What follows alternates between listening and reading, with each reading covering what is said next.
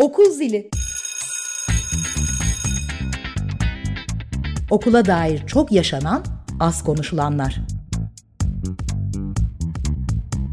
Hazırlayan ve sunan Ayşe Alan.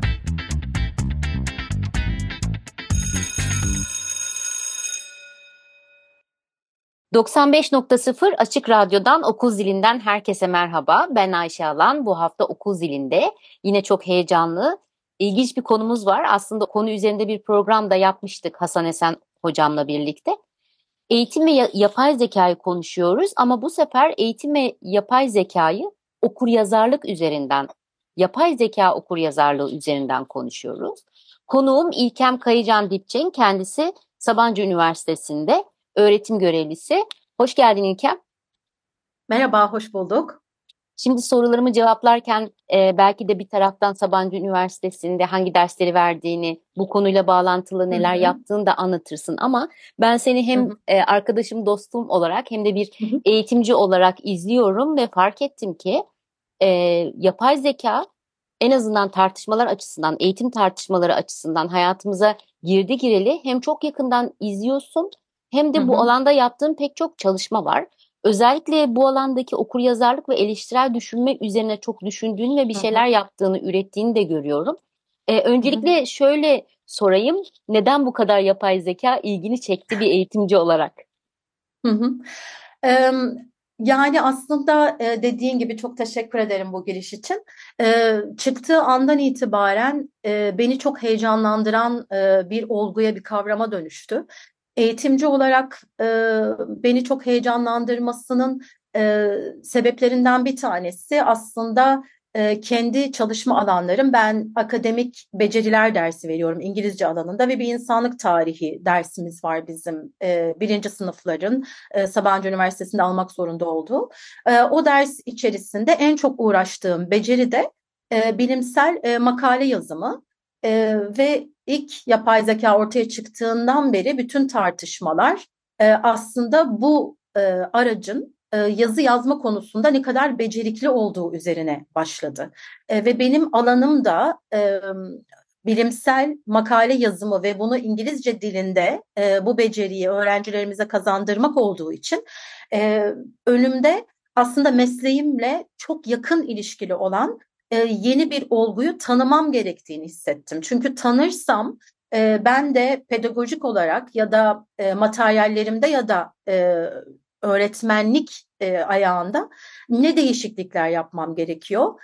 Bu nasıl büyük bir etki alanı var ki benim kendi mesleğimle ilgili ne tür adımlar atmam gerekiyor ve öğrencilerin hayatına nasıl etki edecek? Yani e, ben aslında ilk çıktığı anda getirdiği o sansasyonun e, boşuna e, büyük bir şey olmadığını hissederek çıktığı andan itibaren kullanmaya başladım.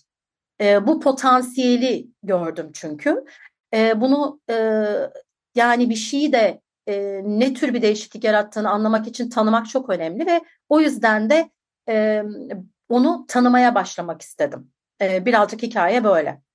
Harika yani ilk gördüğün zaman e, genel olarak verilen tepki şöyleydi ya e, aman tanrım öğrenciler her şeyi artık yapay zekada yapacaklar ve bu bir kopya gibi evet. ödev olacak bizim evet. için. Evet. Onun dışında peki evet. o zaman e, nasıl kullandın derslerinde öğrencilerinle? Ne vaat etti sana? Evet. Ne verdi yapay zeka?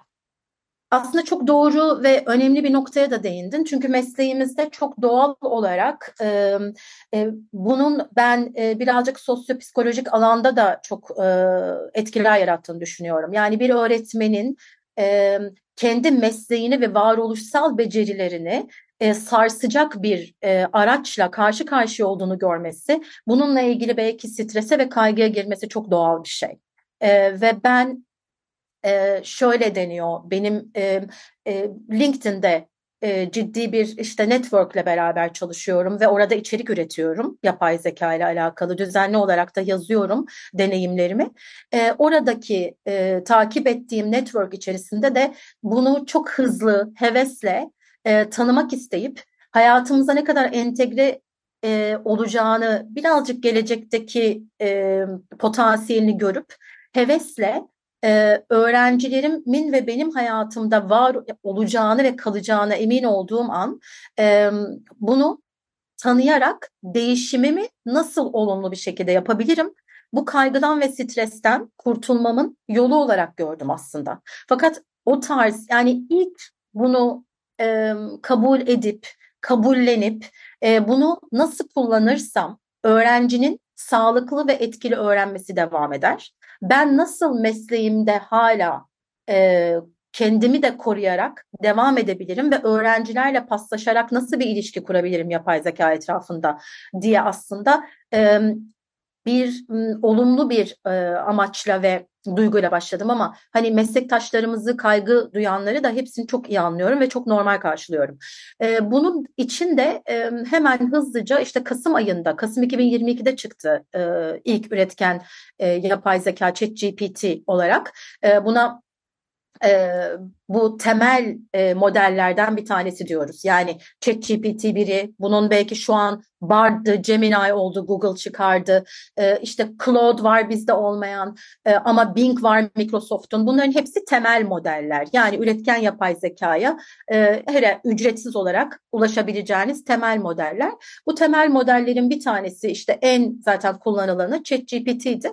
Hemen bir araştırmayla öğrenci hayatına ve kendi mesleğime etkisini e, öğrenmek istedim. O yüzden Şubat ayında 17 e, lisans öğrencisinin de katılımıyla ChatGPT'nin akademik yazımda e, etkisini e, ölçmeye e, hedeflediğim bir araştırmaya başladım. E, ve bu üç ay boyunca Nisan ayında, e, Nisan-Mayıs ayında sonlandı. E, ve bu süreçte öğrencilerle düzenli görüşmeler yaparak, onlara ChatGPT yardımıyla kompozisyonlar yazdırarak e, ve bunun karşılaştırmalarını yaparak tanıdım. E, aslında ilk öyle oldu ama o dönemde e, Ayşe hani e, gerçekten hala da biraz öyle. Gece gündüz e, aslında e, çünkü şöyle bir durum var. Bu bir pandemi hali gibi. Yani şöyle diyeyim nasıl krizlerde e, makale yazımı e, çok hızlı olmaz çünkü bir makalenin yayınlanması yeni bir bilimsel olguyla ilgili zaman alır ve siz orada sadece e, ön izleme olarak bir takım makalelere bakıp yeni gelişmeleri, laboratuvar çalışmalarını takip edersiniz. Şimdi yapay zekada da muhteşem bir hızla bilgi üretimi ve yeni e, bilgi güncellemesi geldiği için e, burada maalesef e, bilimsel yayınları takip etmek yerine LinkedIn gibi başka sosyal mecralar gibi yerlerden güncellemeleri çok fazla takip etmeniz, özellikle bu işin uzmanlarının blog yazılarını takip etmeniz, e, onların podcastlerini takip etmeniz gibi bir durum oluştu. Ve ben gece gündüz uyumadan bütün bu gelişmeleri takip edip notlar alıp kendime işte bir kütüphane oluşturdum mesela yapay zeka ile ilgili okunması, dinlenmesi mümkün olan e, bir kaynaklar e, kütüphanesi oluşturdum. Arkasından da e, bir eğitime katılmaya karar verdim. E, bu alanda pedagojik e, buna learning science dediğimiz yani e, öğrenmenin bilimi üzerine Cambridge Üniversitesi'nden uzman olan Doktor Philippa Hardman var. Onun verdiği bir eğitime, dört haftalık bir eğitime katıldım. Yapay zekanın öğrenme bilimine e, katkısı anlamında. O da tabii bana çok büyük bir katkı sundu. Yani Peki tam da buradan ha, devam edelim. Olarak, Aslında tabii. sen çok güzel şunu özetledin. Bu kadar hani heyecan verici ve her gün yeni hızla e, yeni beceriler, hı hı, bilgiler hı. eklenen bir sürecin içerisindeyiz. Dolayısıyla e, yakından takip etmişsin, eğitimlere katılmışsın vesaire. Bu tüm e, elindeki bilgiler, meslektaşlarına tartışmaların, öğrencilerinle yaptığın araştırma var bir tane makale yazım üzerinde. Hı hı. E, hepsinden süzdüğünde yapay zeka okur yazarlığını bize nasıl tanımlayabilirsin? Ne demek yapay zeka okur yazarlığı? Yeni bir kavram oldu şimdi bizim için. Aynen öyle. Ee, evet, e, çünkü e, bunun öncesinde e, işte 2010-2011 yılında yine eğitim alanından örnek verirsek 2010-2011'de de Web 2 araçları dediğimiz bir eğitim e, teknolojisi araçları ortaya çıkmıştı. Her gün bir şey çıkardı, denerdiniz. Şimdi e, orada da dijital okur yazarlık gündeme gelmişti. Yani dijital okur yazarlık dediğimizde ki benim e, geçen sene yani son iki yıldır verdiğim eleştirel dijital okur yazarlık eğitiminin yanında e, orada bir birikimim vardı. E, bunu aslında yapay zeka okur yazarlığına e, evrilmeye başladım. E, yapay zeka okur yazarlığı aslında tamamıyla yapay zekanın çalışma biçimini, e, arka planının nasıl işlediğini teknik olmayan bir birey olarak anlamaya çalışmak e, ve bunu e, e, getirileri kadar risklerini de etik anlamda da bize yol açacağı bir takım e, zorlukların da farkında olarak onu tanıyarak aslında e, hakim olmak. Yani bunların içine e, neler giriyor? Yapay zeka dediğimizde e, işte burada verinin nasıl eğitildiği, e, makine öğrenmesi, e, neural network denilen bu e, insan beynine yakın e, bir takım networklerle arkada e, süre gelen bir yapının olduğu. Ama şundan kimse korkmasın. Benim verdiğim mesela eğitimlerde ve atölyelerde yapay zeka okur yazarlığını tamamıyla teknik olmayan insanlara benim gibi eğitimden gelsin e, ve hani illa bir bilgisayar mühendisliği bilmek, kodlama bilmek zorunda değilsiniz. Buradaki maksat yapay zeka okur yazarlığında e, yapay zekanın nasıl çalıştığını, farklı modellerin e, ne tarz hizmetler sunduğunu, hangi modelde ne yapabileceğinizi ve bütün bu dille uğraşırken ve onun size verdiği veriyle e, haşır neşir olurken e, ne tür becerilerle e, onu süzgeçten geçirip optimum yararı sağlayabileceğiniz konusunda bilgilenmeniz gerekiyor. E, yaz, yani okur yazarlık dediğimizde yapay zeka okur yazarlığı. En basitinden sizin e, bir uzman olmadan e, biyoloji e, konusuyla ilgili ChatGPT'ye bir şey yazdırdığınız zaman özellikle de ücretsiz modeli kullanıyorsanız orada ChatGPT'nin e, arkada e, size verdiği e, bilginin size verdiği o çıktının mutlaka eleştirel bir okumasını yaptıktan sonra ve kendinizden bir takım e, süzgeçten geçirdikten sonra o biyolojik bilginin e, aslında sağlıklı bilgi olduğunu e, bir e, yargısına varıp öyle mesela onu e, public yapmalısınız ya da başkalarıyla paylaşmalısınız. Yani bu ChatGPT'ye sordum ve bana bu cevabı verdi çünkü şu an artık Google gibi bir arama motoruyla beraber çalışmıyorsunuz. Yani bu bir arama motoru değil. E, bu e, bütün milyonlarca hatta çok daha fazla bilgiyle kendisini eğiten e, bilgisayar mühendislerinin arkada e, bir bilgi veri bankası oluşturduğu ve oradan size varsayımsal olarak en en olası en olası ve e, kendi eğitimine göre en mümkün olan cevabı size veriyor. Sizin uzman olmadan biyolojiyle ilgili herhangi bir bilgiyi mesela ben bir biyolog değilim eğitimciyim ama e, işte metamorfozla ilgili bir şey bulduk okuduğum zaman bunu ikinci ve üçüncü kaynaklardan doğrulamadan başka biriyle paylaşmam, ChatGPT'ye güvenmem aslında çok yanlış olur. İşte bunun farkında olmak aslında okuryazarlığın bir parçası. E, aslında şeye çok benzemiyor mu? Yani eleştirel düşünmenin temelinde hı hı. dijital eleştirel düşünme becerilerinde de bunun altını çizeriz ya. Yani internette evet. gördüğümüz, okuduğumuz şeyler ön yargı evet. içerebilir. E, verdiğin örnekten hareketle diyelim ki biyoloji değil de toplumsal bir meseleyle ilgili yapay Hı-hı. zeka bana ön yargı, ırkçılık, nefret söylemi içeren bir şeyler önüme getirebilir mi? E, tabii ki zaten benim de atölyelerde e, mutlaka üzerine duyduğum ve aslında yapay zeka okur yazarlığı dediğimizde e, mutlaka aklımıza getirmemiz gereken şeylerden biri bu. E, özellikle sosyal bilimler e, alanında çalışıyorsunuz ya da bu metinden görsele dönüştürme. Çünkü e, burada e, şunu çok net bilmemiz lazım ki oradaki bilgiler yani ChatGPT ya da başka bir yapay zeka aracı yılların getirdiği bir bilgiyle eğitiliyor. O bilgiyi biz e, şöyle yorumlarsak eğer yani e, işte Türkiye özelinde düşünürsek Sunni, Türk e, erkek mesela hegemonik bir e, bilgi birikimini de eğitildiğini düşünürsek siz e, bu çok tartışılan ve örnek verilen bir şey olduğu için söyleyeceğim.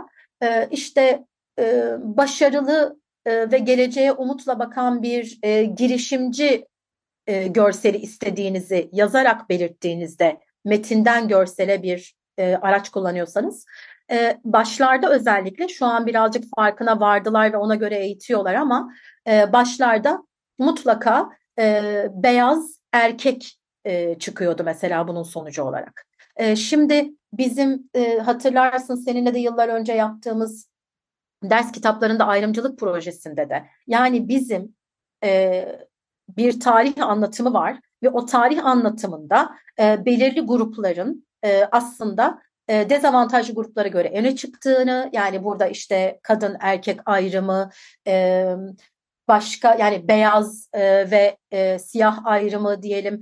Tabii ki de sonuçlar buraya kadar yapay zeka eğitildiği bütün bilgiler tarihsel olarak yine maalesef hani böyle bir diskuru tekrarlıyor. Bu diskuru tekrarladığı için eğitim e, verilen veri siz sonuçta mesela bir şey sorduğunuz zaman evet yine maalesef dezavantajlı grupların temsiliyetini yine tekrar eden, onu tekrar üreten bir sonuç elde edebiliyorsunuz. O yüzden her zaman e, size verilen veriyi ya da size getirdiği çıktıyı mutlak suretle o eleştirel gözden ve eleştirel bakış açısından geçirmeniz e, gerekiyor. E, bu e, özellikle e, mesela tıp alanında çok e, kaygı duyuyor, duyulan bir şey. Çünkü atıyorum bir akciğer e, teşhisi yapacak e, yapay zeka ile çalışan bir e, e, tıp e, aracı bu radyoloji olabilir. Çalışılan akciğerler e, genelde atıyorum erkek beyaz Amerikalı olduğu için e, aslında o hastalığa dair ya da o görüntülemeye dair e, yanlış bir veri e, sonucu çıkabiliyor. Yani e, maalesef böyle bir durum yine kendini tekrar ediyor. Fakat tabii ki modeller şimdi e, bunun e, eleştirisini aldılar. İşte ChatGPT de aldı bunu, Bing de aldı. Özellikle dediğim gibi belki Midjourney diyebiliriz e, metinden e, görsele e, çevirme yapanlar. E, bu sefer de tabii yine e, başka sosyal e, yani toplumsal problemler çıkıyor. Mesela işte çok kalıp yargısal şeyler çıkabiliyor bu sefer de gözünüze sokuluyor. O zaman ben şöyle bir şey görüyorum. Yani öğretmenin önünde en az iki iş var. Bir tanesi hem öğretimini yani dersini tasarlarken, ödevlerini verirken yapay zekayı işinin bir parçası haline getirmek, göz önünde bulundurmak işin bir tarafı. Diğer tarafı da biraz önce seninle konuştuğumuz acaba ben e, derslerimde, verdiğim eğitimde e, bu işe nasıl eleştirel yaklaşmalarını, okur yazarlığını edinmelerini sağlarım öğrencilerin. Burası sanki daha kuvvetli ve önemli acil mesele gibi.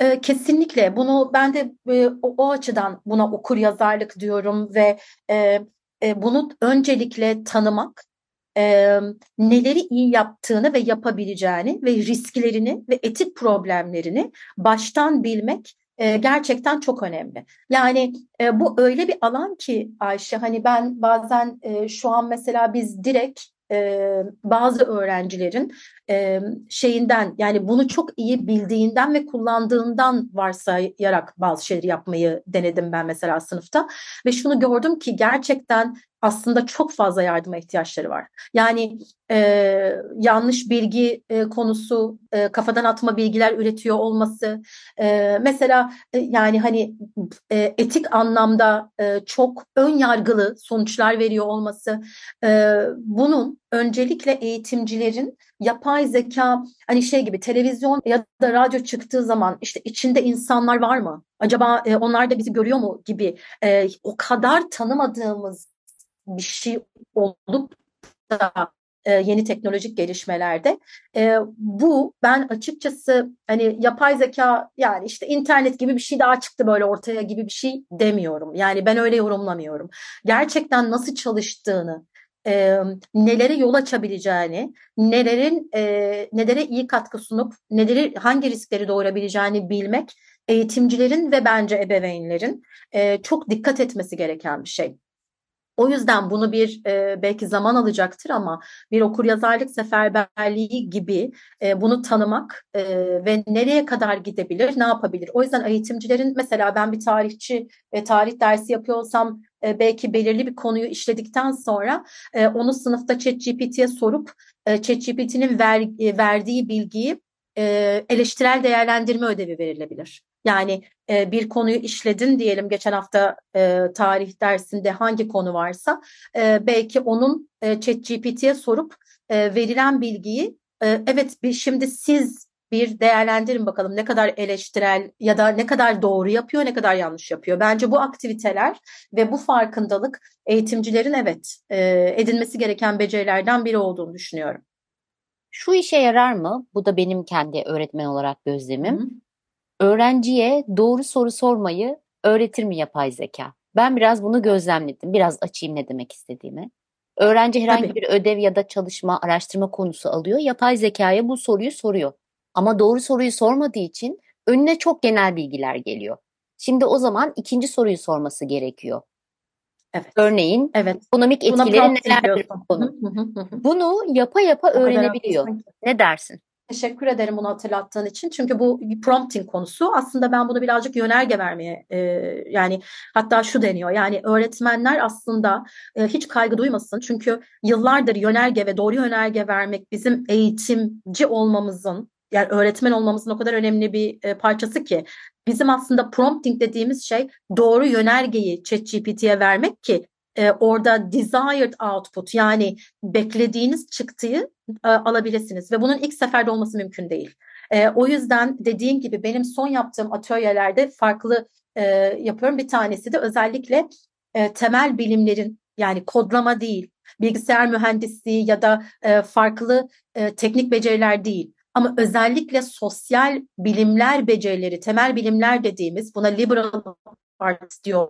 O dilde e, yani felsefe, tarih, edebiyat artık edinebilmeniz için yapay zeka ile nasıl bir iletişim kurulduğunun becerisini çok iyi bilmeniz gerekiyor. Ve bizim öğrencilere kazandırmayı doğru soruyu sormak, doğru e, iletişimi yapay zeka ile kurmak ki bunu e, daha etkin ve zamanı da e, etkin kullanarak istediğiniz çıktıyı alabilmek. E, o yüzden aslında e, hiç olmadığı kadar e, eğitimde sosyal bilimlerin e, ve dil becerilerinin etkili olması ve iyi eğitilmesi gereken bir dönemden geçiyoruz ve bu daha da e, önümüzde aslında gelecekte bizi bekliyor. O yüzden çok çok e, doğru bir tespit olarak görüyorum söylediğini. Bir sosyal bilimci olarak bu beni heyecanlandırdı. Çünkü hani bildiğin üzere ülkemizde sosyal bilimler özellikle eğitimde yok sayılıyor genelde diyebiliriz. Maalesef. Ee, Kısa bu, yoldan evet, özetle söyleyelim. Beni de, çok haklısın. Beni de çok heyecanlandırıyor. Ee, ben de çünkü sosyal bilimler ve dil e, kesişiminde dersler verdiğim için e, bunu da e, kimlerden söylüyorum tabii ki de her zaman kaynaklı hani e, son dönemde bütün IBM CEO'su diyelim Microsoft e, vesaire hani bir sürü e, e, Silikon Vadisi'nde e, önde gelen isimler artık e, bu sosyal bilimler ve temel bilimlerdeki becerilerin özellikle yaratıcılık, doğru iletişim kurma ve iyi yazı yazma ve okuma bütün bunların e, yapay zeka ile çalışan herkesin e, geliştirmesi gereken en önemli beceriler olduklarını düşünüyorlar. Peki yavaş yavaş sonuna geliyoruz ama sana Hı. bunu mutlaka sormak istiyorum. Şimdi geleceğe dair bu konuda da çok çalıştığın için özellikle eğitim ve yapay zeka ilişkisi üzerine çok çalıştığın için Hı. soruyorum bunu e, önümüzdeki yıllarda e, eğitimi çok daha hızlı etkileyeceğini düşünüyorum ben. Bu etkiyi evet. nasıl göreceğiz sınıflarda ve eğitimde yapay zeka etkisini? Ee, yani burada aslında yasakçı zihniyet dediğim e, yani o oradaki o korku ve şok dalgasını atlattıktan sonra e, yasaklamak yerine artık bunun kaçılamayacak bir noktada hayatımızda olduğunu anladığı zaman e, eğitimde bütün tasarımı ve değişikliği e, belki buna işte policy maker yani kanun yapıcılar, yasa yapıcılar fark ettiği zaman e, kaçınılmaz olarak ben eğitimde e, olumlu yönde kendi istemedikleri halde büyük değişimler yapmak zorunda olduklarını düşünüyorum. Bu da bence katılımcı öğrencilerin özne olduğu, belki e, sınavların, e, testlerin ve öğrenmenin kendisinin artık değişme sınırına gelip de değişmek zorunda kaldığı e, bir e, geleceğe doğru gittiğini düşünüyorum. Ve o yüzden beni heyecanlandıran önemli şey de öğrenci öğretmen ortaklığında öğrenci katılımının daha etkin bir biçimde e, burada biz, bütün bizim yaptığımız dersin içeriğini, öğren, öğretme şeklini ve yapılan özellikle de ölçme ve değerlendirmeyi kendisinin, sistemin kendisini değişmek zorunda bırakacağı devrimsel e, ama bunu uzun vadede söylüyorum. Olumlu ve devrimsel bir değişim me iteceğini düşündüğüm için e, ister istemez eğer dediğim gibi burada baskı ya da yasak uygulanmadıkça e, böyle olumlu değişiklikler olacağını düşünüyorum eğitim sisteminde. Bu yüzden e, seninle de yaptığımız üzere bu konuda daha çok düşünmek, tartışmak ve öğrenmek durumundayız herhalde e, eğitimciler evet. olarak. Bunun yollarında daha çok aramak durumundayız. Çünkü zaten konu bizim kucağımızda. Öyle diyelim. Kesinlikle öyle. Kesinlikle öyle. Sadece burada çok önemli bir şeyi de yine hatırlatmak isterim. Yani e, bizler şu an çok içindeyiz ve çok fazla e, maruz kalıyoruz gibi düşünsek de e, çok e, fazla olduğumuzu düşünmüyorum. Hala e, biraz e, insanların dediğin gibi bilmeye, öğrenmeye ve bu konuyu tanımaya çok ihtiyaçları var. Aynen öyle. Çok teşekkür ederim programa katıldığın için. Çok keyifli ve öğrendiğim kendi açımdan eminim dinleyiciler de çok yararlanacak. Ben çok teşekkür ederim. Oldu. Umarım öyle olur. Ben de çok teşekkür ederim Ayşe. Çok güzel ve keyifli oldu. Çok sağ ol. Okul zilindeydiniz. İki hafta sonra Perşembe akşamı tekrar birlikte olacağız. İyi akşamlar.